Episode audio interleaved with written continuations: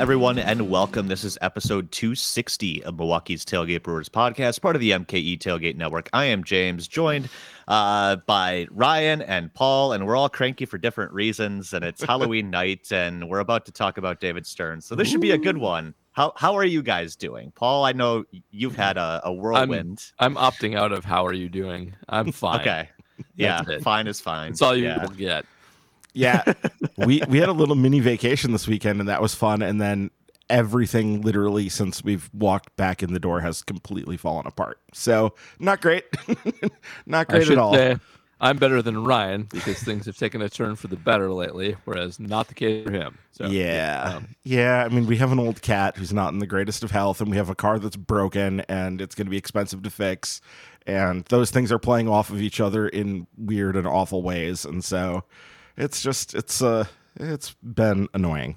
We'll leave it at that. Yeah, there's there's plenty of annoying to go around, and I am very much looking forward to a vacation in about a month from now. I just I just got to get there. It's the next couple of weeks that are going to be the challenge, but uh, definitely looking forward to that. And I feel like a lot of people have been maybe looking forward to this because since the last time we spoke, uh, a little bit of news about the Brewers. Um, surprising, David Stearns stepping down kind of abruptly there. Uh, right before the start of the World Series. So we're going to talk all about that. It's pretty much going to be the entire program uh, based on all the questions that we got about it. So we will get to that in a, a moment here. But first, as always, let's just start out by saying if you'd like to help support us, you can become a patron at patreon.com slash MKE tailgate. As little as two bucks a month gets you question priority on all of the podcasts on the network. This one, as well as reporting as eligible. Uh, Packers skid increasing as we all kind of expected, although it is Moral Victory Monday, so there, there is that. Um, and five bucks a month gets you question priority plus some exclusive podcasts, including the minor league extra with Ryan and James Anderson from RotoWire, as well as Paul's Packers mini pods previewing the game each week. So th- this week's mini pod, I just want to say the, the last couple against the NFC East teams have been sort of like predictions, more of what it normally is, sort of a a, a, a plausible narrative for what's likely to go on. More than an actual prediction, and it, it hit on a lot of what the Packers did well and why they struggled against the Bills. That's what I strive for more, more than being Nostradamus. So uh, that's what you get. If you listen this week, that's kind of what you get. Yeah, eh, although you've been Nostradamus plenty, uh, which has been frustrating in its own right, because as Yes, we've correct. said, if if us schlubs can see this coming, why can't Matt Lafleur and the coaching staff? So, Exactly. uh, yeah, I, I guess it, it's on to Detroit, and Yep. if they can't beat the Lions, they've got a whole bunch of other problems. So, We did. We did. We called this Maury Toure touchdown though, and You did. Also, I'm very called, happy for you. Yes, me too. Also called it as the longest touchdown play of the year, which it is currently so far. So, hey, man, that if there was at least one good thing out of that game, it's just Aaron saying screw it and corking it and throwing a touchdown on it. So there you go. absolutely. All right. Uh guys, I'll talk plenty about that in the week to come as well. But of course, we're all here to talk about David Stearns. We've had the better part of a week actually to kind of digest that news that he stepped down as the Brewers president of ba- baseball operations. Matt Arnold, of course, taking over as the head decision maker there after kind of being groomed for that role for the the last couple of years here. Clearly the handpicked guy. Um Stearns and the Brewers swore up and down that he'll still be in town in an advisory role, whatever that means. And we can get to our cynical thoughts on what that actually is in, in a couple of minutes here. But as of now, he hasn't left yet to take a job with the Mets, who, you know, may or may not even need or want him based on the year they're coming off of, but we'll see what happens there. So I guess you know, this broke right before the start of the World Series. So this is our first chance to really talk about it. So let's just start with the initial reactions you guys had to that announcement. And I guess if your feeling on it has changed at all now that we've kind of had a few days to think about it. Uh, Paul, I guess let's just start with you. How do you feel? Uh, it didn't take days for me. It took like a couple hours. I had to go through my, uh, get into my rich person uh, CEO mindset to process this properly. And it's so I think the most surprising thing about it is that he is currently still a member of the organization. And I think that's also the most interesting thing about it because when you have something like this, where um, I think it's pretty clear that he wants out and he's still under contract, but he wants out. usually the the parties come to some agreement that lets the person go. Um, usually there's a buyout in the contract, um, which may may not and I think is not the case here. Um, but usually something gets worked out where the, the lame duck guy who wants out gets to to leave the organization. That sometimes there's some BS about it being mutual, sometimes not, and everybody moves on. And the what's weird about this, and what's we're talking about is it looks like someone's making somebody stick around uh, and serve out a contract and not let somebody go on the markets, and uh, that's weird. It's frankly a little bizarre. It's an unusual thing to do in baseball, in corporate life generally, uh, and uh, I'm not sure it's necessarily going to serve the Brewers well, making David Stearns hang around in an advisory role or any other kind of role. I think we talked about that, you know, when these things first started to come up, mm-hmm. right? And, and the speculation about his future and just like thinking about it from a business management or, or, you know, people management HR perspective, right? This is kind of weird that, like you said, usually there's some sort of understanding. It's like, you don't want to be here. You don't want to have an employee who doesn't want to be there because their work suffers, right? So why is he still here? Yeah, and I mean, we we have talked about this and it is a little bit strange that he was a lame duck for this year. I think we all sort of understood that that was the case, though it wasn't as immediate as it is now. And I think that once you start really like thinking through this, well, why did it happen right before the World Series? Because right now is the time that teams go and have all their postseason planning meetings. This is when off-season strategies are hatched. You are you are working over the like what we did last week, which was going over the list of people you need to tender or non-tender and all that stuff. You have to have these discussions. All this stuff has to be done.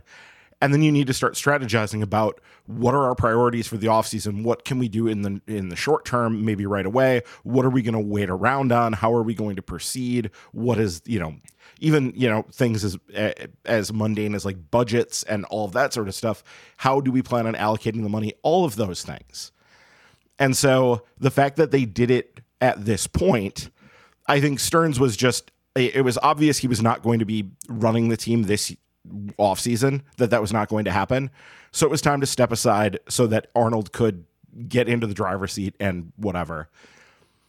If I had to bet, I could bet a substantial amount of money very comfortably on the idea that David Stearns is not actually going to sit out this year. I think this is posturing. I think this is mostly just them saying what they have to say. This is mostly just, you know, contract stuff. Paul, you've talked about this in the past. Yeah. Like, contracts are weird and this there are motions that have to be gone through here because Mark did not want to let David Stearns go. He, he he looked at this like I I may have to lose my players. I may, you know, be in a smaller market and and all that, but I shouldn't have to have my executives poached. And I think he is salty that the Mets basically have been tampering with David Stearns for like the better part of two years now. And I think that that made him mad. That's the story, though, and that's where I think we get into a little bit of unusual corporate situation because that's all true. Like, I probably is hacked off that the Mets were so aggressive in their pursuit against what the rules normally are, and I think he is somewhat justified emotionally in not wanting that to happen. But there's larger consequences for um, uh, screwing over is a harsh word and probably a little bit big because Stearns is still paid, uh, compensated well, even if you do nothing for a year, and even if he just has to endure for Mark deciding him, him making adhere to his contract. Um, but you have to hire new executives, and it's not just top level executives. You also have to hire people underneath that, and uh, restricting their future movements as a possible thing that you might do, just portraying yourself as kind of a jerk boss is not always the greatest move in these situations. And that's what Mark Attanasio looks like to me right now. Yeah, and I have to think that Mark is smart enough to understand that this is a game that you don't want to play too much and that you can overplay your hand in this situation. It's one thing to be petulant for a little while about something like this because you're not happy about how another team pursued your top executive, you know, one of the most, you know, respected guys in the game and you're unhappy about that, but like Paul said, there is a point where you can start injuring your own ability to hire people in the future if you get a reputation as being difficult in that way. And I don't think they have to this point. I think that, you know, they gave Matt Arnold, he was getting all these offers to uh, to go elsewhere and to take over as head of a baseball operation. And the Brewers basically gave him and it was it was funny. You guys realize that was exactly one year ago that they did that. They extended him and gave him that thing. It was on him the GM title. It was October Yeah. twenty seventh, so the same day that he that Stearns stepped down. It was one year to the day um, afterward. And I think that basically set all this in motion. And we've talked about this that we all kind of thought that Stearns' shelf life, if he was going to stay, he would have signed an extension long ago. So it's a question of when he was leaving. And Matt Arnold was the man on deck all along, and that that was going to be the thing. Now the question becomes how much does Mark want to play hardball with whoever it is that's coming after him? And I actually think there's a pretty decent chance it's not the Mets that, it, that he ends up jumping someplace else. And I think you know a lot of speculation around the Astros because of the bad was weird, relationship. Well, the, the the owner and the GM there don't get along. James Click and their their war profiteer owner, who uh, his name I can't even remember right now. He, Crane. yeah, yeah, yeah. Crane. He like they don't seem to get along, even though Click has done an insanely excellent job with a terribly Right. hard. They're about to win another World Series. It's fine. I mean, maybe, You know, yeah. So like, maybe. so you have that, and and then, but I think the Yankees are also a, a dark horse here because David Stearns and Hal Steinbrenner are like uh, two peas in a pod in terms of how they look at the game and how they want to be squeeze maximum efficiency out of things and all of that. Like Right. he would fit perfectly with how Hal wants that team run. So I think that there is there is a, a very good chance he ends up in one of those places. At this point, if you had to put odds on it, David Stearns is running somebody else's baseball ops department by the winter meetings. Is like what, like almost a lock. I would- I would bet a sizable amount of money on it. Yeah, I'd say like 85%. I do think that there you always have to leave some room for irrational rich person grudge. Like you really do. Mm-hmm. Don't not do that. A lot of rich people are irrational jerks about things. That's just how they operate. It's because they're bored and they have nothing else to do except buy Twitter. So Yeah. there you go. Well, and Mark just he looks like he's aged like ten years in the last like two Yeah, years. he looks rough. He looks real Yeah. He really does. And I actually looked up his age. Like it's he's in his mid sixties. Like it's per- perfectly in keeping with whatever. But he just he seemed to have that thing where he was. He, I think he was getting a lot of uh, cosmetic work done in the the LA fashion over time. boy. and then like there's there's always a point where that like that stops becoming uh, really useful and people age a lot really fast once they stop uh, pulling those strings so Yeah. There were like times last year where they were interviewing him and it was like during social distancing. So it was like he was in a hallway and it looked like he had lost all of his money in his house and they were just talking to some random guy in a in a hallway. It was He was wearing like a, an outpatient hoodie and like hadn't shaved in four days. And you're like, "Are you okay, Mark?" Like you're you're a little concerned for him. So yeah, it's it's interesting times to be, you know, investment manager. So Mhm. there's that. All right, we have lots of questions to get to, so let's just dive right in about this. First one comes from PJ Wessels. Ryan, what surprised you more? Stearns stepping down or Liverpool losing to Leeds at Anfield, whatever that means. yeah. Liverpool dropped a game. They never lose at home. Anfield is uh, referred to often as Fortress Anfield. They're just really, really good there. Even when they're not that great, they're usually really good there. And they lost to a, a team that's in a relegation scrap. Uh, and it was unpleasant and it was awful. And this has been a very poor season for Liverpool. Uh, and but the thing is, that was definitely more surprising just because they just generally don't lose at Anfield than this Stearns thing because we had sort of been waiting for it. Like we even in our our private DMs, we had a chat a few days before this happened where uh I pointed something out to the rest of the group and said, "Do you think this means something?" and everybody said, Yeah. "Yeah, I think that might mean something." And it was somebody liked a tweet and it was speculating about how long Stearns might be around and we're like, "I think that might have meaning. I think there might be meaning there." And so uh yeah, I'm not going to out whoever that was, but uh yeah, we this isn't shocking. Like the idea that that this transition was going to come, I mean, we've sort of been bracing for it for quite a long time. So no, that that was definitely the Liverpool losing was more shocking and much much more aggravating.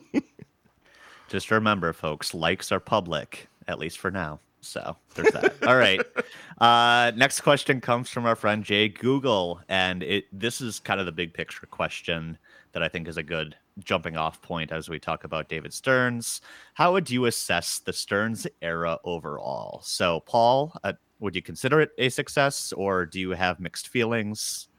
All right, so no, it's it's a it's a raging success overall. That they have made the playoffs many times. They have been in contention many times. They've almost made World Series. Um, they have done uh, a generally speaking a great job with uh, player acquisitions, uh, especially with the throwing spaghetti strategy that they use. They actually hit quite a bit. Their pitching development is off the charts good. They have the best pitching staff in the history of the franchise um, for the last several years. It's hard, like, there's no way to argue that it's been anything other than a success for the Brewers. They, they did not win a World Series. That's very difficult to do. But this is one of those things where everybody who is thinking critical thoughts of Stearns at the moment needs to go recontextualize their thinking on the subject because whenever you move on from somebody who has achieved at such a high level, the odds of you doing better or even the same are are not as good as doing worse. Uh, this is a universal rule of coaching and placement, and uh, he was uh, an excellent GM and the odds that the Brewers will continue to do as well are lower than they were when he was still here. Yeah, 100% agree. If I had to put a letter grade on this, I would say A minus, and that is solely because they didn't win five more games in 2018. You know, if they win those games, it's an A, probably an A plus. Like I don't think you can really ask for much more than that. And winning those five more games in 2018, uh, they were, you know, it very easily could have happened. It just didn't, you know the Dodgers were able to edge them out, and in that game seven, and uh, you know, there's some other things that what was it, the 14 inning game in LA, uh, could have gone a different direction. Yeah, they were very, very, very close to winning the World Series that year, and they would have done so as legitimately one of the better teams in the league. Now it was a weird shaped season where they like didn't lose late, but they still got up to 96 wins, unseated. You know, the the defending you know, I don't know how many times in a row the Cubs had won the division, but it was a bunch of times, and they were the juggernaut, and nobody was expecting the Brewers to come close to them, least of all me. And so I think that if you take the whole tenure and look at it, David Stearns came into a team that was uh, they they were the fifth worst team in baseball when he took over by record, and they had just started a complete roster teardown. Literally had just started in the in the fall of 2015 when he had come in and he had them with two off seasons to work with. The the 15 16 and the 16 17 um sorry the 15 16 the 16 17 and then the 17 18 so three off seasons to work with. He had them in game 7 of the NLCS and that is like almost miracle stuff. To do that in in the Milwaukee market without running a huge payroll it is truly truly remarkable to have done that and then to have sustained from that point on the way they did, where the only real down period that you can point to, obviously 2020 because they finished under 500, but it's such a weird year. it's not fair to draw any real conclusions from that yeah. year. You almost right. just want to throw it out completely. And then obviously 2022, where they missed the playoffs by, you know, what amounted to a Josh Hader save in June. And so, really, they, uh, to the team that is now you know, in game three of the World Series. Right. Yep. And so you just you take all of that and you look at it, and there's really no way to say that it was anything other than pretty much a, a, a roaring success for them. And the only blemish there, the only reason you downgrade it, is because they just didn't win those five more games in 2018, and that's pretty much it. I think I've, you know, I feel like I've seen some looking back at the Stearns era as okay, you had the 2018 run, which was incredible, but that that was the only year they won a playoff series. So, it, do you hold that against David Stearns at all, or do you think you know, obviously, last year losing the first round series to Atlanta, five game series, are kind of coin tosses too, and Atlanta ended up winning the whole thing. So, mm-hmm. I guess mm-hmm. Paul, you, you can't really hold that against them, can you? Not really. No. Um. Uh, the other thing is, we talk about the playoffs as being mostly random here, um, and I know we take some guff for it on Twitter once in a while. And in truth, they're not totally random. However, um, the teams that do win in the playoffs more tend to be those that are loaded with super high end talent, just because uh, a team of all stars uh, will will more often than not beat a team of average players. Uh, and the Brewers have sort of been an averagey offense with good pitching. That's when they made it. But one of the things that's really hurt them is the Yelich injury, and that's that more than anything is an unpredictable freak thing. Like um, usually, knee injuries don't ruin guys. Usually, knee injuries don't happen like that. There's basically no one else who's had that injury, and um, they gave him that contract. It, he hasn't lived up to it, but it's not because of uh, underlying talent or anything. It's because of a bizarre injury. And if Yelich is there at the height of his powers for multiple years, this team is a much more formidable opponent against teams like the Dodgers in the playoffs. And instead, they do have to kind of rely on luck more than they otherwise would. But that that's not the I, I would I would not put Yelich on on the GM. I would have done the same thing, and I hold people to the standard. I hold myself to, and um, that's just one of those bad luck things that happens sometimes. And when it happens to the Brewers, it's harder to fix because you can't just throw another guy on there with the payroll that they're able to pay and willing to pay. So um, it, I, I, don't hold the playoffs against them. They make the playoffs a lot. Um, they should probably win a little bit more than they have, but it's not like they haven't tried. And generally speaking, it's hard to plan for that. Planning for the playoffs requires an extra like hundred million dollars on your payroll, and it only buys you another ten percent or so chance. So that's mm-hmm. where that lands. Yeah, that's really the thing. And they got bounced in 2019 by the eventual champion too. So it's like you, you run into a couple teams of destiny or whatever you want to call them. They certainly weren't the best teams in baseball, but they they got bounced by them, and uh, I think that that's just a thing that happens in baseball, and I think it's just something that people are always going to hate it, and it it is what it is, and you're not going to change that about baseball, and I think that's uh, honestly that part of it gives the Brewers more of a chance it opens up more opportunity for them than it hurts them. We'll put it that way. Like the randomness of baseball, the randomness of the playoffs, and Paul is right when he says they're not completely random. It's just that they they're more random than other sports. So that that more random than other sports aspect of it is actually what gives the Brewers the, the fighting chance to win a World Series eventually, more so than anything else. So I I think you just kind of have to, you know, if you're gonna live by the sword, you have to die by the sword in that aspect man, yeah, one of my biggest what ifs about the David Stearns era is what if Josh Hader could actually nail down that save in the wild card game against Washington. Mm-hmm. You know, that got so out of hand. And as you said, Washington went on to win the World Series that year. It's it's just hard not to think about what could have happened. Although, you know, they they did have they were without Christian Yelich at yeah, that point, but they, they were, were, so hot just to get in uh, mm-hmm. without him too. So that's that's the big what if for me. Mm-hmm. All right. Um, again, another kind of retrospect retrospective question here comes from Adam Post, saying within the David Stearns Brewers area era, what was the best trade and what was the best free agent signing? So, you know, we we talked about throwing spaghetti on the wall, some of those things uh, working out. But Ryan, let's start with you. Uh, I guess what was the best trade in well, the Stearns era? I'll just throw this mostly to Paul here, and that's fine. Um, they happened on the same day in January of 2018. and uh, it happened what the, we found out about them about an hour apart of, from each other.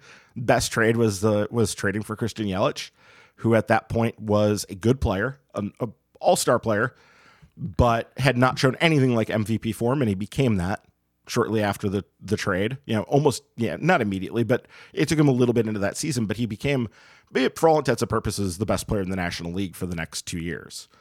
And then obviously the knee thing happened, and he hasn't been the same since. And you know, that's that's also baseball.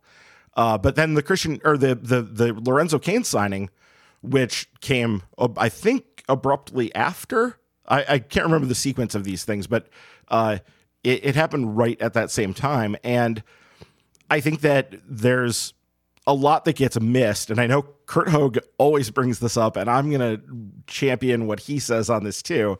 Lorenzo Cain had a tremendous career for the Brewers here in yep. the second run, even if it basically was mostly uh, the value mostly came in those first two seasons. He was so good in those first two seasons that he basically it didn't matter what happened after that um, in terms of value because he'd already given the Brewers essentially the entire value of the uh, of the contract at that point.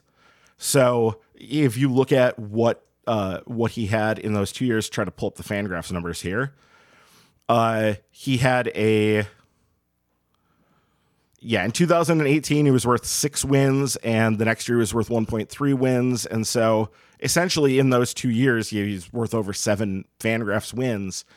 And on an $80 million contract in this day and age, that's basically making the whole contract back. And then you have to remember he opted out in 2020, so that takes that off of his ledger basically. And then he was also pretty much a fine player in 2021. He was worth 1.5 wins. He was in limited time because he missed some time due to injury. And it really wasn't until the last year of the deal that it went bad, where you're like, eh, this this really didn't work. But that should not sour people and make them forget what a complete stud he was in especially that first year where he was so so good for them. Yeah. Paul, Yep. how about you? Uh, best signing and best trade of the Stearns era. Uh, a trade, I think, is Yelich, unquestionably. It's just hard to argue anything else. They got MVP level production, and it, it's just weird that it didn't work out. It's bad, but nothing else is really close. I mean, um, all the other best players on the team were more or less um, developed. Um, uh, Cain, I guess, uh, is is a, a rec- reclamation was also super good, um, but that's kind of. Uh, I mean, Yelich, I think is not even close to anybody else, given just the war of those two seasons and the value that he brought to the team over that time. Um, and best free agent signing is a little trickier, um, just because well, they've had they've had, they've had quite a few. Um, I, I probably do lean Cain in that scenario, just because he he was super great for a couple of years, with But uh, that defensive floor was good. He was a reclamation project, and everybody else like there's a lot of other signings that are good, but like um, one year of Renfroe, it's fine, uh, but it's not the same as Cain for multiple years and being a clubhouse guy and a great defensive presence in center field. Um, I, I'm not really sure anything's going to come close to him as Yeah. the FA. One year of Grandal. You know, Yeah. Grandal Yeah. was really good, but Lots like that it was There's- one there's year. Yeah. Moustakas and you know Eric Thames is fun for a while, but not. I don't remember if he was a trade or not, but um, uh, it's uh, it's Cain. Yeah, I mean, if you wanted to go purely on like return on investment, Grandal probably wins out there because what I don't think they even paid him twenty million for that year, and I think they got four or five wins out like- of him. It was like a te- yeah, it was is one year. I forget what what it was. It was less than twenty million, I think, Yeah. even. Um, Yeah. but just an insane get because I that one for me was just definitely not expecting that, and it kind of came out of nowhere too, just like a lot of David Stearns' moves did. I'm gonna miss that aspect of it because Stearns never leaked anything either. That was kind of a unique thing in this time period too. It all kind of came out of left field, but um, you know, yeah, that was just one year, and he was gone, and everybody knew it was one year, right? Cain's a little bit different. That kind of signified like, okay, rebuild is being cut short. It's over. They're going for it again, right? I think that was, I think that's my pick too, just because of what it signified too, right? Like it was a going all in as much as the Brewers can go all in. So. Mm-hmm. All right. Next Patreon question comes from Bill Rabe asking about Stearns.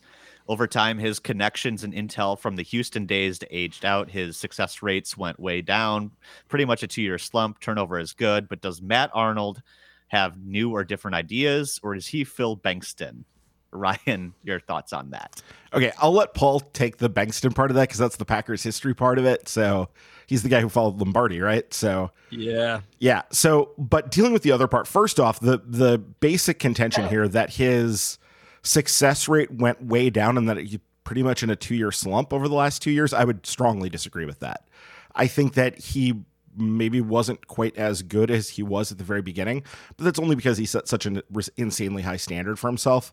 I think if you look at what they've done over the last couple years, and this was a good cause for me to go back and look uh, you you look at coming into last year. Yes, they had the Jackie Bradley Jr. signing, and that did not work. So that you could say was was a failure on his part.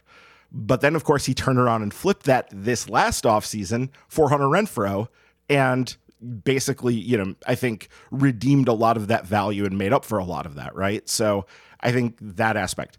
Kolten Wong was a guy they signed for $20 million and they got five wins out of him. I, I don't know. I, I, you say what you want about the defense this year and the the various like the shapes of the production and you know the expectations of it or whatever, but you get five wins out of a guy for 20 million over two years and you've done very well for yourself. Sorry, there's just like no real other way around that. And then if you look at what was done during last season, I think that it's easy to forget that during last season they traded for Willie Adames, they traded for Rowdy Tellez, they traded for Eduardo Escobar. All three really important players for them in, in their division winning run last year.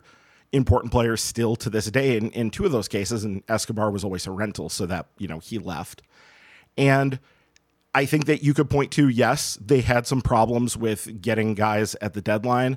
Uh, the Daniel Norris acquisition, the Taylor Rogers acquisition, the Matt Bush, none of those deadline bullpen acquisitions worked the way that they thought they would. But then I went and looked at what else they did in the bullpen over that time. And if you look at the the guys that they brought in in the offseason, you have Brad Boxberger, who's been here for two years and has been very good.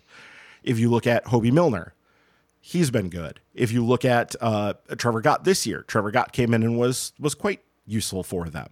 And I'm forgetting somebody from last year, but there was also somebody else that came in in in 2021 that uh, that was pretty useful. Oh, Hunter Strickland. Hunter Strickland put up a 1.73 ERA in uh, 2021. Yep. So like yes, there were some hiccups in terms of what they did, and you could maybe criticize what they didn't do, which was making the bigger, splashier acquisitions that you may have wanted. But I don't think the record is to say that he was like in some sort of a slump here. I don't think that that's that's correct to say. I think that you have to look at it like, yeah, he he he didn't pull another rabbit out of a hat. There was no Yelich trade this last year. He he did not perform that miracle again.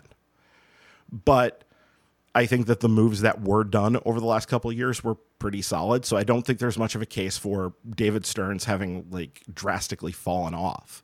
I think that one of the things too, and we'll get into it more later, is just it it is difficult once you have built up a roster the way he has to fill holes gets harder and harder because you are now elevating and trying to get a higher class of player and that gets much more difficult than like filling a hole. So yeah. So as for part two, um, we were just talking over at IP Packing Company. Uh, I think it was Matab who does not follow baseball, um, asking like kind of what it's like for uh, for baseball front offices, and um, Archon, our occasional co-host, said it's like uh, football, but all the front offices are all super competent, which is how baseball is, and I think that's a good contrast from um, the, the Phil Bengtson's uh, suggestion versus how baseball operates and how Matt Arnold is likely to operate because uh, Bengtson took over for Lombardi, who's obviously an all-time great, and actually wasn't as bad as his.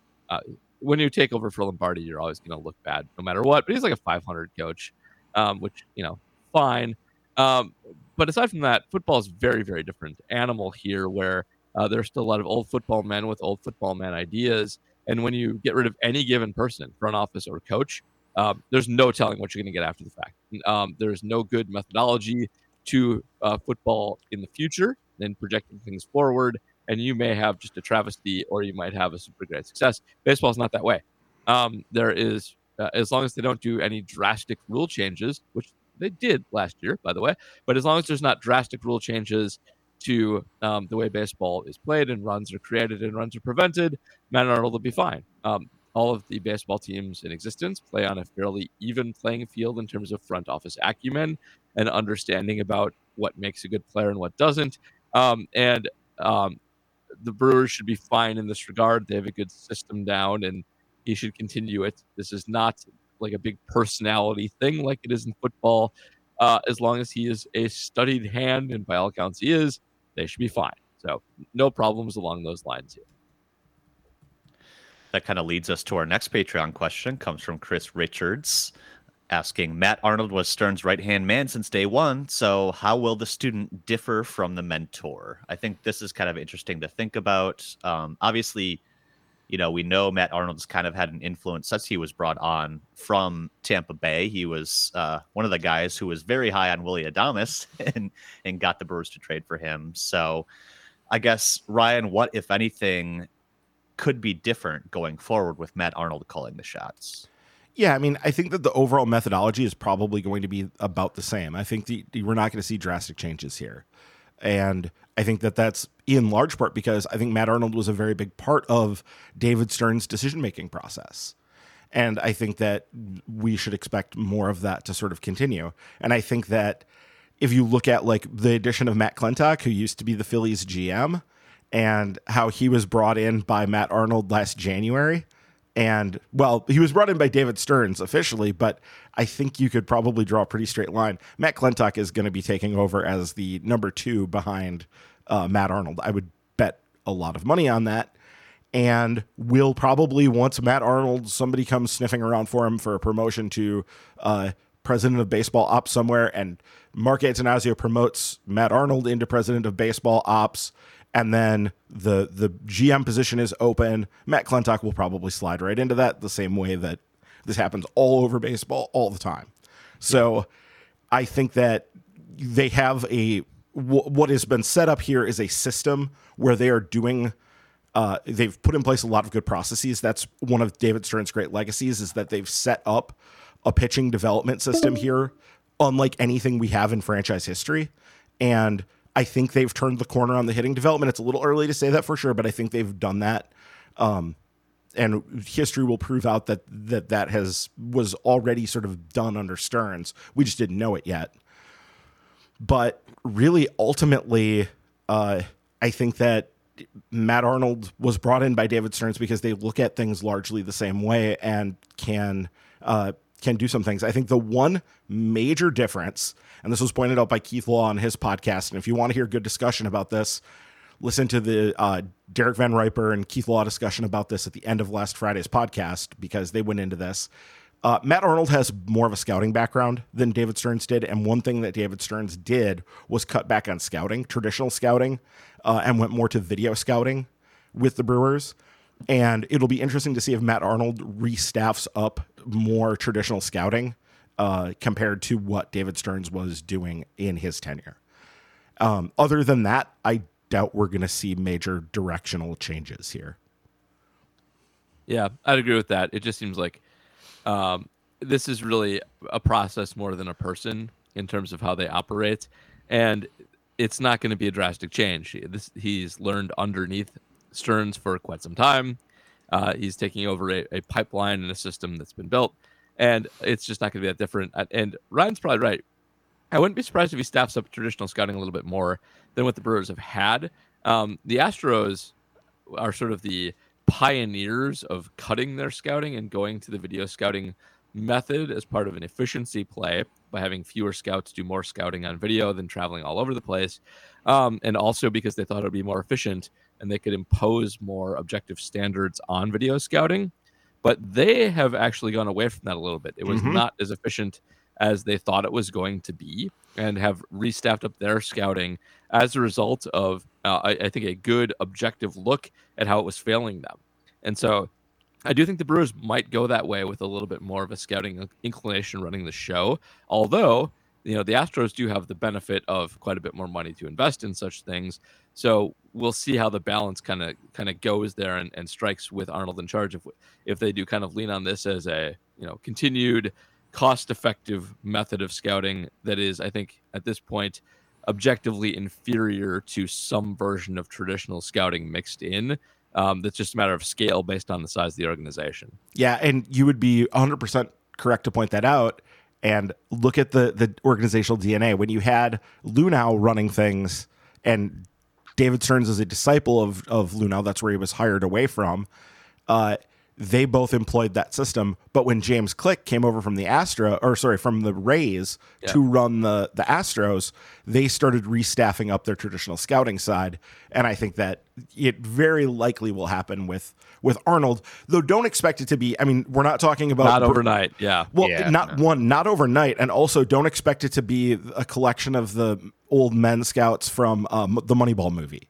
They're not going to, you know, it's not going to be uh, right Uh, Is this Heaven's girlfriend waiting room. type? Yeah. Yeah, no, no, no. Yeah. We're not talking about that kind of traditional scouting. It, it's going to be guys who run around with uh, with the the uh, the uh, the the cameras, the the the the systems, and all that stuff, and who are Yeah. very well versed in those sorts of uh, modern baseball things.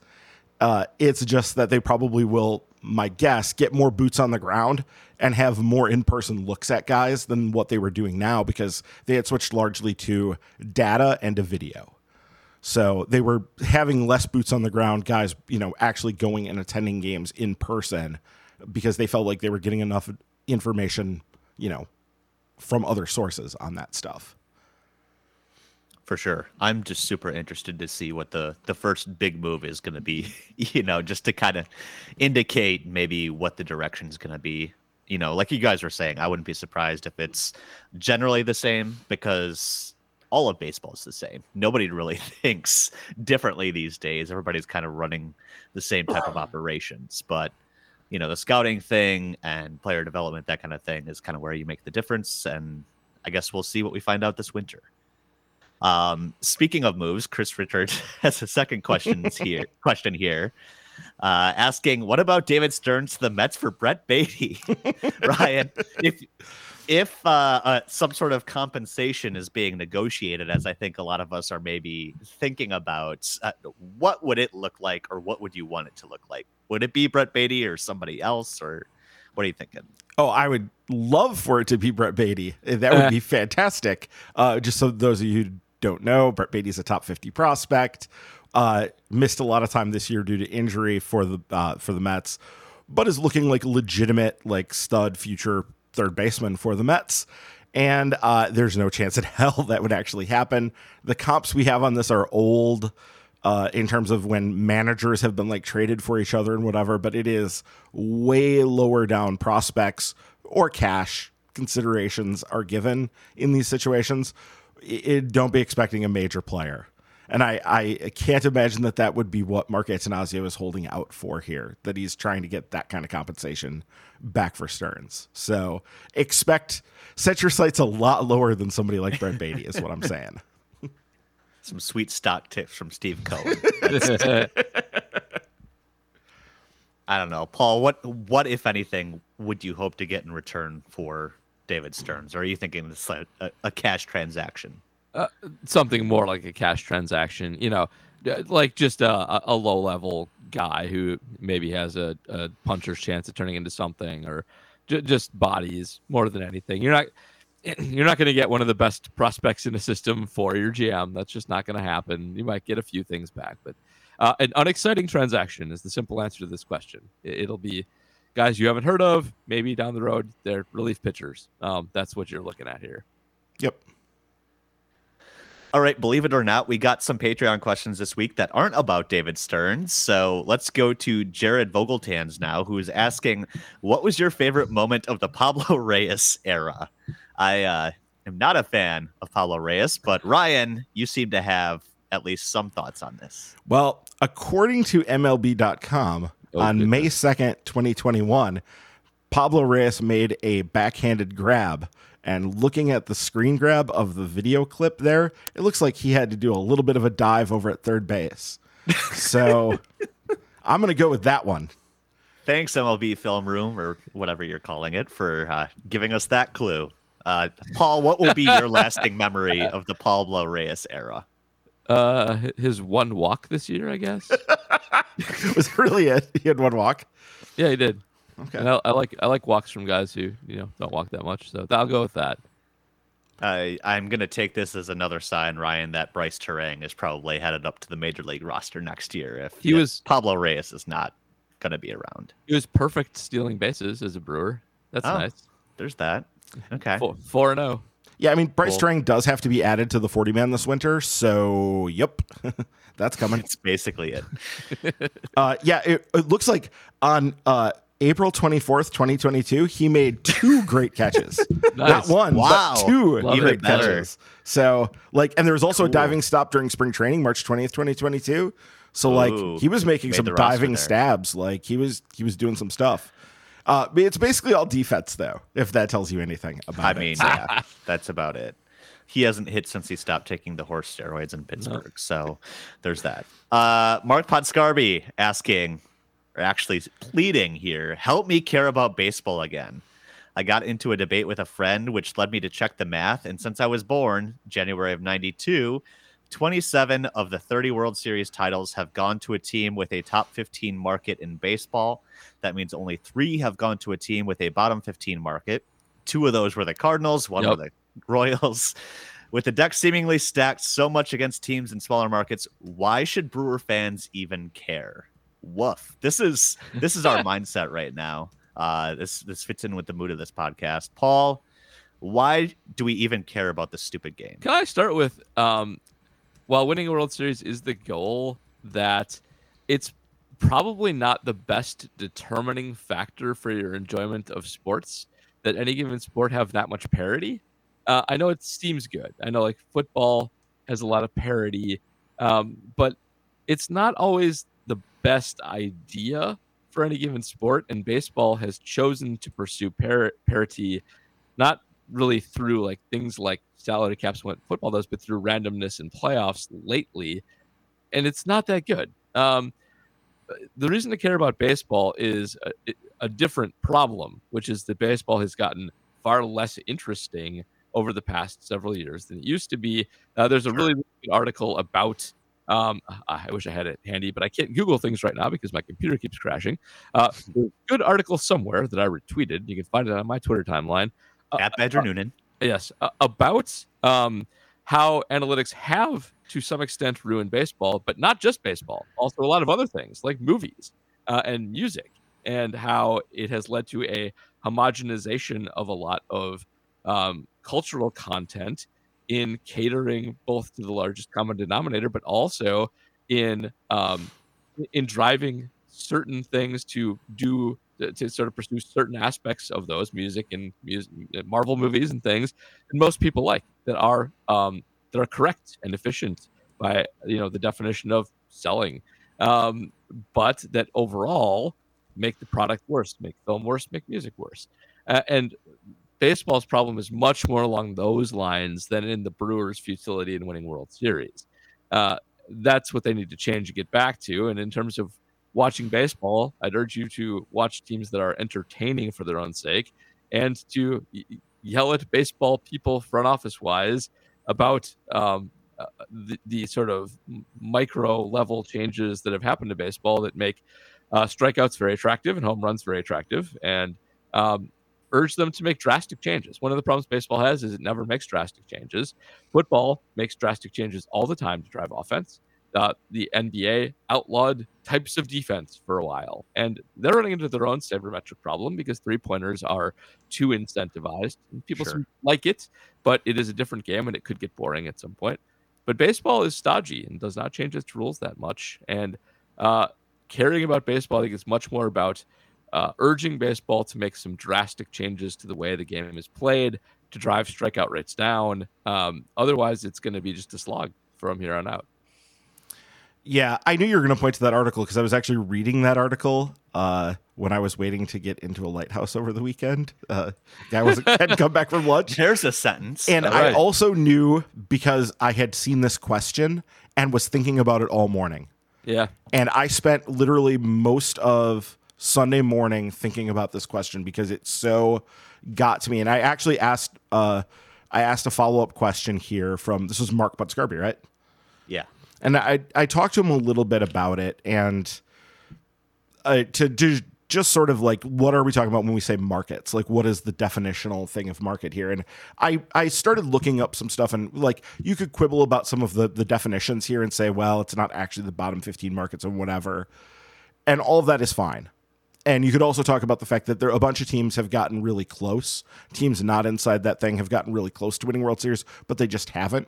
But if you get that close, you could have won it. I mean, it, it you, just the fact you didn't, and all of that. But I, I sort of got more philo- philosophical as I was sitting there looking at that Oh, lighthouse and thinking Oh, about that. And it, Very pensive, Ryan. Yeah. yeah. So I was I was thinking about it, and it what came into my head was the Thomas Boswell quote from the uh, from the Ken Burns baseball thing, and I tried to find the exact wording of it, and I can't find the exact wording of it. But it was the the the gist of it is basically that um, baseball is a game that is very hard to love if winning is everything, and that always has stuck with me because what he's talking about is the fact that for the most part, you know, in, in baseball, you don't have teams that win, you know, 80 90% of their games like you do in, in say basketball and football that that doesn't happen. Um, a really really great team maybe gets to about two-thirds of their games won. Like and those are the, the all-timers. Those are those are the all-time great teams get to about that point. So even the very best teams are going to lose two th- one-third of the time right? And so like baseball in and of itself is just sort of not set up to function that way where winning what was the lombardi quote? Like uh, winning isn't uh, everything it's the only thing like that sort of thing. Baseball can't it, it can't work that way. And also i think beyond that you just get into this idea that like there are 30 baseball teams and one of them can win a world series in a given year. And so if you've decided that one team had success and that the other 29 were failures, then you have sort of set the entire proposition up to be a losing one. And like basically everybody's losers, you know, all the time, except, you know, for that one team. And I think that that really does it. It creates problems, and so many. We've talked about this so many times. It's come up on Twitter, and people get so angry about it and whatever. But the idea that like this either you're the champion or you're nothing part of the culture. And i actually was listening to an old podcast. Actually it wasn't even that old. A conversation between keith law and craig calcaterra. Craig calcaterra just wrote a book about rethinking fandom. And i still haven't read it. I'm going to but uh, i still haven't read it. But they sort of get into this idea that like there's this sort of misery of people that uh, like when you say that the only thing that matters is winning a championship. If you don't win a championship, then you're nothing. Uh, that this is making for really miserable sporting experiences for people. Right. More than anything, right? It's setting yourself up to be mad. It's setting yourself up to be disappointed and angry. And you're choosing when you do that to just be pissed off all the time. And I, in a different conversation, I just heard somebody was talking about this in, in the context of, uh, of the uh, the NFL Sundays, and they said that like you listen on uh, or you look on Twitter on NFL Sundays, and everybody is just the most miserable version of themselves exactly during NFL exactly. Sunday afternoons, and it's. Uh, it, so like I I don't know fan who you want to fan and, and do whatever feels right to you but just I think I would be miserable if I took that that stance that like winning a World Series is the only thing that matters because I think there's a lot more to it. I think there's so much more involved with baseball that's just um, besides the fact that we've now set up this like four tiered playoff system. So winning a World Series is so inflected with you know randomness. Like the very best team in baseball this year clearly was the Dodgers, and they didn't make it out of their first playoff round that they played. And yes, it does look like there's a very good chance that the uh, the second best team in baseball this year is going to end up winning the World Series, right? That the, the Houston Astros sure. are going to win the World Series, and and you could say, oh yeah, they're an elite team, and and that would be a fair point to make. And you could look at recent history and say that in, in 2018 the Dodgers were, or sorry, the Red Sox were a great team and they won the World Series, and in 17 the Astros were a great team and they won the World Series, even though they're you know banging trash cans.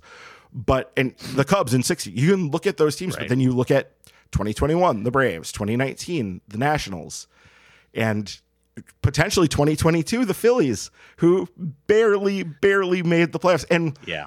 lost 13 of their final 20. Yeah, they didn't even go into the yeah. playoffs hot, right? No. Like that throws a wrench into the whole get hot at the right time thing because they damn near threw it away. So, and yeah. so when you just add all of it up, it's like if if the only thing that matters is winning a championship and it's not to say that that's not a valuable thing to do and not something you want to happen i would be as excited as anybody if the brewers win a world series but if it's the only thing if it's if everything else is crap and, and nothing else matters other than that i just i you're gonna be miserable uh, and yep. I, I don't know what else to say than that That's not really what baseball's for.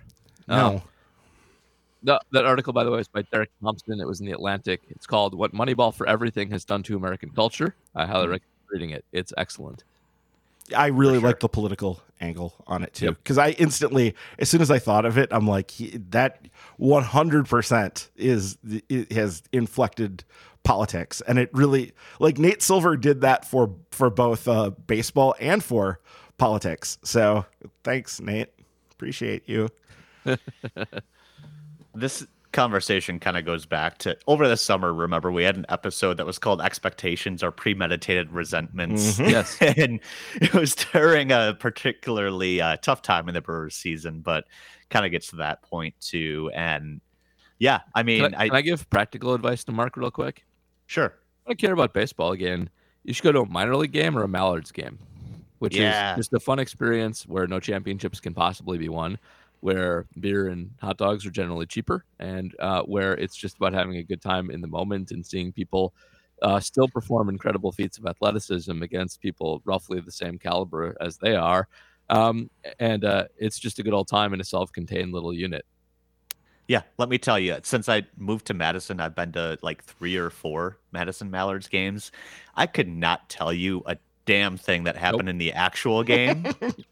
Nobody can. Nobody knows. Part of any- that might be the duck blind uh, Right. doing its magic on my memory, but I mean, yeah, to Paul's point, it's just a, a much more fun atmosphere. It's entertainment. That's what this generally is. You know, like some people love to binge Netflix shows. We like to put baseball games on every night for an entire summer and annoy our significant others. But you know, it that's mm-hmm. generally what it is. It's entertainment and you know, I've talked a lot about it's okay to not watch every single game every single night. In fact, it's probably better for your feeling about the team overall and and the season overall if you don't. Doesn't make you any less of a fan. It just yeah, it remember it's entertainment. It's not that serious. Nobody dies if the Brewers don't win the World Series. You're a lot happier once you accept that they never will. And you'll just be pleasantly surprised when they do. Yeah. All right, moving on. We've got one from Archduke Asilitam or Darth Paul. I can't decide. Uh, saying next year is the first year of the balanced schedule. How does this affect the Brewers, and should it affect how they build the roster? I'm assuming they factored in playing the Cubs, Reds, Pirates 57 times. Paul, your thoughts on that? Probably not as much as people think. Mhm. um, because they still are competing against the same teams in their division and up and down. Um, like the Cu- so you'll get a few more games against like Yankees and the Astros and whatever.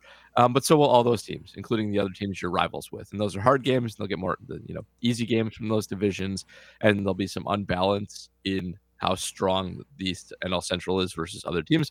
But by and large, it'll mostly balance out. It's not going to be that huge of an impact on making the playoffs. It will have an impact, some impact on the wild card for sure. But um, even with those strengths, it's going to be so diluted. Um, it- honestly, like uh, they're helped a little bit by the weak division in terms of wild card competing right now. But um, other than the super awesome teams like the Dodgers, a lot of the rest is just in sort of a miasma of mediocrity in the middle. And uh, it's still going to be relatively simple to compete for a wild card in that space if that's what they're built for. And winning the division won't get any harder. It's the same old teams they'll always have and playing the same old schedules that they always have. So uh, it, it's not that big a deal. It's probably good for entertainment value.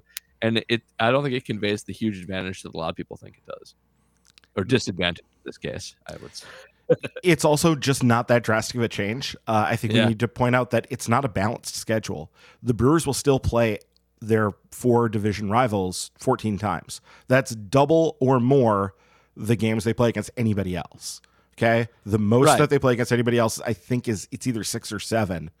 So they're still playing their division like twice as much as they're playing anybody else. They're losing five of those games against each of those teams, and they're being reassigned mostly over to uh, American League. Yeah. You know, we're going to be playing all the teams in the American League instead of just you know, the one division, and so the way that those games are going to be, you know, distributed around, yes, you're losing those games against the the bad teams, the Reds, the Pirates, and the Cubs. You're losing those 15 games or whatever. But you're also losing five games against presumably a pretty decent Cardinals team. And then you're replacing it with, you know, a lot of games against, yes, you're you're gonna, you know, be facing the Houston Astros and you're gonna be facing the Seattle Mariners, you're gonna face the Yankees, and you're gonna face, you know, uh the the Rays. You're gonna face good teams. But, But also, you're also- Oakland. right. You're also going to pick up games against Oakland and Texas yeah. and uh, you know the I don't know who's bad in the the AL East. Nobody. That's that's Tiger. Well, yeah, not the East, but Yeah, yeah. you know, yeah. yeah. So you're going to pick up games against the dregs of of the other divisions too. So I think it will make a small difference. It will maybe make it a little bit harder for the Brewers to win, say, a wild card than it was this year. But that's by such a small margin. When it all comes out in the wash, it's probably you know a game or two difference. And so it's small. And I don't think it's going to be a deciding factor in how next season shakes out. So I think it's it's a smaller change than what people are maybe anticipating it being. Sure. Next question comes from Tom Haight asking Will Craig be more flexible with his bullpen in tight games next year now that Hader is gone? Or is Williams just going to be the de facto ninth inning guy? It seemed like late in the year he was a tad more flexible. So I guess, Paul, do you see that continuing for a full season without Josh Hader? Uh, probably not. Um, I think he would. The Brewers, in an ideal world, would like to just pitch pitchers whenever they want, but there is just a factor that comes into play with all of them that saves are part of compensation, and also just with the rules, it's harder to like with the three inning rule, it's harder to do that.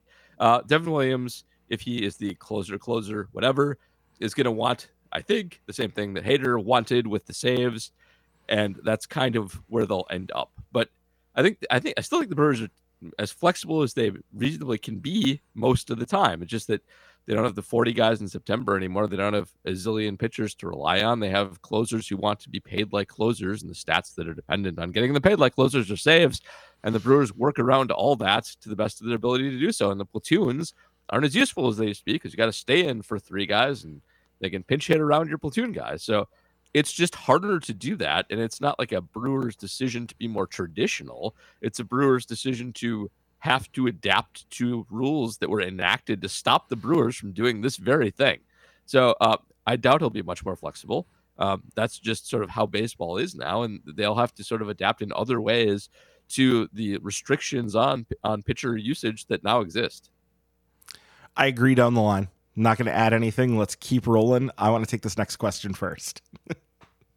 All right. You're dibsing the question from Price Trozen asking, How do you think the umpiring was in your observation this past season? Oh, geez, Ryan. I would check the ump scorecards occasionally throughout the season, especially after close losses. And he says in parentheses, I am an advocate for robo umps, F the human element. So, Ryan, I know you're you have a lot of feelings about referees of all sports. So, uh, Mhm. your your feelings on umpiring lately. Okay. So I will say, as far as football and basketball, I'm mostly conspiratorial minded about it, and so that stuff comes out very Well, clearly yes. on Twitter. And uh, Everybody hates Wisconsin. Everybody knows that. it's Yes, very yeah and it, it drives me nuts and I, I think what i during packers games this year my most common tweet is something absurd happens with a referee and i'm just like why do i watch the sport anymore Yeah, and we're heading into Bo Boroski season, so I'm thinking of you. Yeah. he's done he's gone Oh, he's he done? retired Okay, no thank more God. Bo Boroski thank god yes All right. so uh, umpires. Yes. Actually, I've been more forgiving on umpires. Like, I don't complain really about much as far as that goes anymore. My one big complaint is a rules complaint, which I bring up all the time, which is for the love of God, define what a swing is so that we're not all sitting here going, well, did he break his wrist? Did he break the plane of the front of the dish? Because nobody knows. It doesn't, there's nothing in the rule book. So define what a swing is. Overall, I used to be robo umps now. Uh, I've been talked out of that largely, I'm sure, by effectively Wild, which I listen to all the time, and and there are good arguments that you know going to a full on RoboZone probably isn't in the best interests of the game.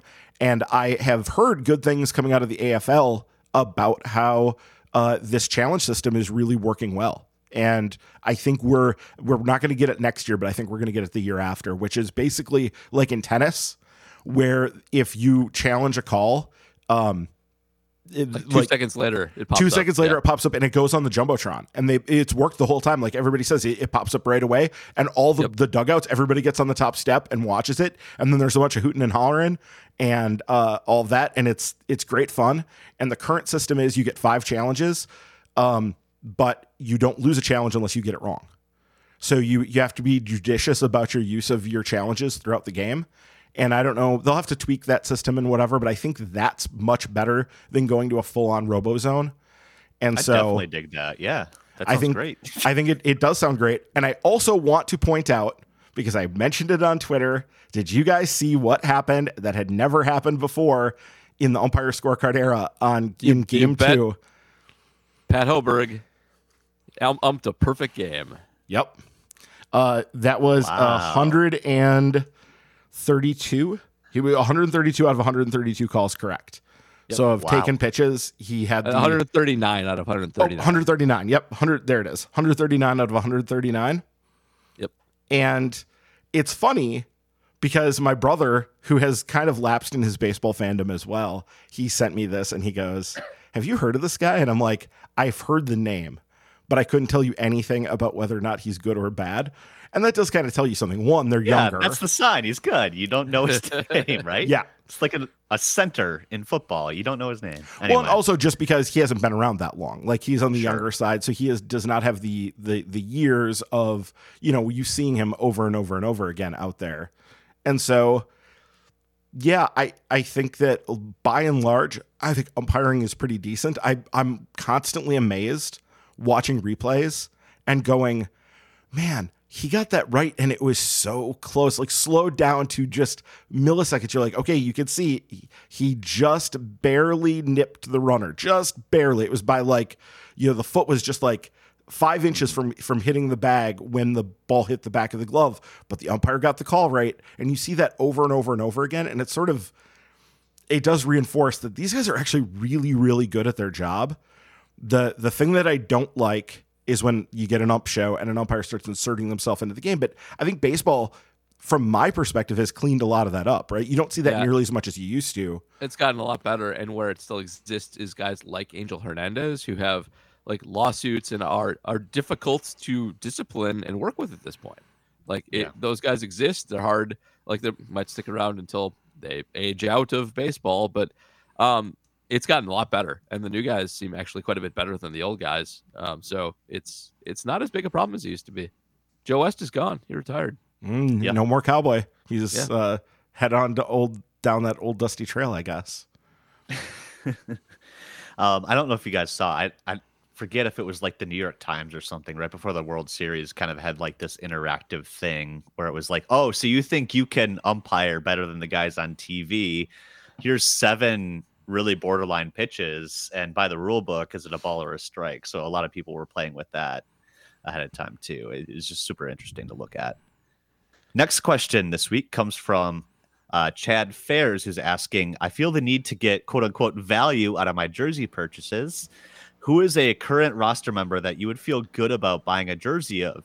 Yelich probably isn't going anywhere, and he did Yeah. have some great seasons as a Brewer, but it's hard to get excited about that purchase.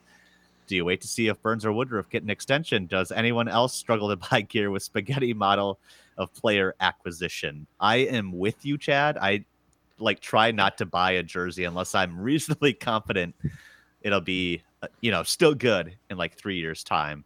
Uh, one year though, for my birthday, my mom did get me a Zack Greinke Brewers jersey, but I'm not even mad about that because that's awesome. Zack Greinke's awesome. Yeah. But like my collection for now, for full reference, and these are kind of the knockoff cheaper jerseys. I'm not going to pay $200 for them. Sorry. Uh, but I've got oh Willy Adames. I've got a Corbin Burnes, of course, and then I went Ryan Braun forever. So you know, one that'll stand the test of time. But I guess Paul, you don't strike me as a jersey guy, but if you were buying jerseys, i have I, I offended you deeply. I'm i have so many jerseys what's your okay? So what's your standard for jerseys then? So um, I I do agree generally with the try to go long term in some capacity, uh, but my Brewers jerseys that I own are uh, I have a I have a Rickie Weeks jersey, I have an Mhm. all-star Rickie Weeks jersey, uh, the, or- Oh yeah, how did I forget about the that? the orange and black one. I, yeah, have, I have a Robin Yount jersey, and I have a JJ Hardy jersey that I got for Christmas that I never wore too terribly much, but I've got it. Then I have so many Packer jerseys. I have a Yeah. signed Allen Lazard jersey, a Davante Adams jersey, James Jones jersey, Greg Jennings jersey, three Aaron Rodgers jersey, Charles Woodson jersey, a Donald Oh Driver God. jersey, a Jordan Nelson, Jordy Nelson jersey, um, and I think I have an old Travis Jervey jersey that might be my brother's. I gotta dig that out. no. And then I have a Khris Middleton Bucks jersey because I think that he is the under. Not he's not as oh underrated. yeah, that's right. He's not as underrated and unsung as he once was. But Yeah. um, I, I always felt like he got a raw deal before they won the championship, and um, he's awesome. So yeah, I forgot about my Bucks ones. Yeah, I've got uh oh, and I have a John Stocco jersey. Ah, fantastic. I've got a Bobby Portis because I love me some Bobby Portis. And even if he only plays another year, that's going to stand the test of time. And then I've got Yeah. a Khris Middleton Team USA Olympic jersey because he's a USA hero. God damn it. um, Ryan, I guess your feeling on the jerseys. What, what's your line? Yeah, for just in terms of the advice here, I would say wait for the extension to be signed and then Sure. uh, respond accordingly at that point. I think that Adames and Woodruff are both guys that if they sign an extension, I think there's a good chance of that. That I would be uh, totally on board jumping up and buying that. I too, Paul, have a Rickie Weeks jersey. It was a gift for my wife for my birthday. Uh, Nice. The first year that uh, they had a home game on my birthday, which is April 16th. And for some reason, for like the first 10 years we lived here, they never played a home game on April 16th. Uh, So the Wow, first weird. it was That's really weird, it was really strange. And the first time it happened, she made a big show out of it and did a whole thing for it. We went to a steakhouse. I got my jersey. We went and had really good seats, like right behind home plate. It was great. So yes, um, I would I would wait for that extension uh, for something that truly matters, or you know. Uh, the the hero of of a moment, something that like stands out in your mind, that's that's another way to go because that like that moment that will never get taken away. Like if if Yeah. you have a jersey like James has the the Greinke jersey because you love Zack Greinke because of course you love Zack Greinke because he's great. Um, like that sort of thing, those kind of hold up and and stand the test of time in a way that somebody that's a little bit more transient, you know, might not. Yeah. My real advice is get a Rickie Weeks jersey. By the way. That's- Yes, that's just club. good advice in general. Just yeah, Yeah. Everybody should have a Rickie Weeks jersey or Yeah, two of them in Paul's case. Yeah. How many There do you you think Andy Schaff has? Does he get Oh, like a closet many. full of them? It's like he at uh, least has one. It might be a jersey, but I know he's got. Yeah. got the one. Do you think he has the All Star jersey too? I bet he don't think so. It was on No? eBay forever, and I, I, I think it was just there was one on eBay, and I bought it. There was, oh, I, my biggest regret is there was a Rickie Weeks uh, like Italian jersey. They did the, what? Oh man. they did one for every sausage, Sausage, ethnicity yeah. from that Okay. whole. And the Italian one was out there forever, and I was just looking at eBay right now, and it appears to be gone. But it was there forever, and I was like, I should just buy Oh, that. I'm not. I'm not Italian. I'm not even close to Italian. but I was like, I, I, I would need that, but I didn't actually need it. That's fine. But get That's that if you can find it. Yeah, get the weird ones. That's also my advice. Yeah, if you can find a random weird one on eBay for like 20 bucks, go for it. Definitely worth it. All right. Wrapping things up this week. This is actually a holdover from one of the other weeks. Another question from Jared Vogeltans asking Have any of you had any success getting your children to enjoy baseball? My son is just under a year old, and I'm looking for good ways to introduce him to the sports. Uh, Paul, you're the only one of us who has offspring. So, any Yeah, luck got- in getting kids to like baseball?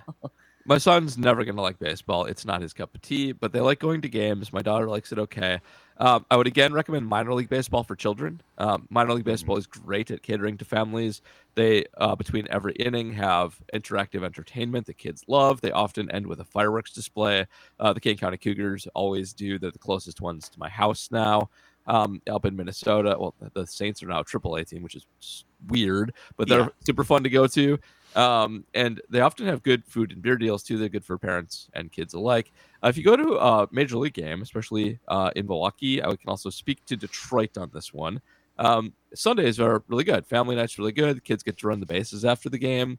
Um, they have a lot of kid friendly things going on in the kid areas of the stadium at Miller Park. There's face painting and tattooing and free balloons and things of that nature. Um, you know, get them ice cream, keep them occupied, go check out the best parts of the game. That's the best way to go about it. I keep it simple too. Like, don't tailgate with kids. It's too long of a day if you do that. Like, mm. go pay for parking. Get, I know it costs a lot. Parking is everything's expensive. It's stupid, but if you want our kids to like it, um, get get in, have it be convenient, have it be the three hours of the game with good food and drink, and you know balloons and stuff, and get out. And that's the best way to do it. Minor league's the way to go if you want to do it cheap. It's as fun for them, and um, they'll never be able to tell the difference.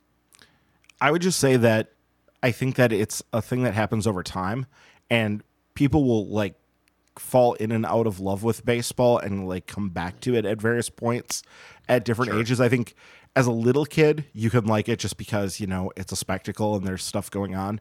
As a slightly older kid, you might start to appreciate it because you're like playing T-ball or then playing, you know, little league or something. And then as a as a person who gets a little bit older and moves into like I did, I really kind of came back to baseball more when I was a late teenager. Um, and m- I I started to see more in the game that I liked. Um, and that held my attention in a way that it maybe didn't when I was like 10, 11, and 12. Um, I've sure. always been a, a, baseball fan to some degree, but there definitely was a point where it, it became more of a thing that I could concentrate on and really uh, sort of understand. And that came later. So there's different levels. And I think that the biggest thing is to just be there at events, to go at two games, and to be spending time with the kids in that thing and there's a good chance that they'll be create enough uh, happy memories of you with the games that it's something that they're going to want to stick with. Yeah, put your radio on in the car too. Yep, sure. That's a good call too. All good stuff. Uh, lots of good questions this week. Some of them we we were about a week late getting to because we had so many last week. But we appreciate them all. As a reminder, you get question priority both on this podcast and on the Packers one. You definitely need the question priority to get your question onto the Packers podcast at this point. Uh, lots of questions there as well to to get answered and when you become a patron, you get a shout out here on the program. And Ryan, it looks, it looks like we do have one to shout out this week as well. Yes, welcome to Mr. Charcoal um, for signing up. so, so good. Yep. I, I, I, I've sworn off assuming football ones, but I feel like that's a, a decent. it's at least a football play on words. So, uh, seems, thank you. Seems for, like it might be a football one. Yeah. We'll yeah. See. Yeah. So thank you, Mr. Charcoal, for signing up this week. Uh, reminder two, uh, before we go, even if you're not a patron and you want to support us in another way, you can do that for free. Go and leave us a review and a five star rating for this podcast over on Apple Podcasts. Paul will literally read anything you write in the review if you do give us five stars. While you're there, please do hit that subscribe button on Apple Podcasts, Spotify, Pocket Casts wherever else you get your podcasts. Uh, thanks for sticking with us for another supersized episode this week.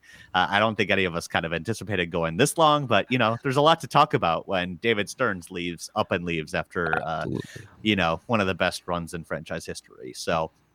Thanks for hanging with us, everybody. Thank you for all the questions. We appreciate the support. And we will be back here next time on The Walkies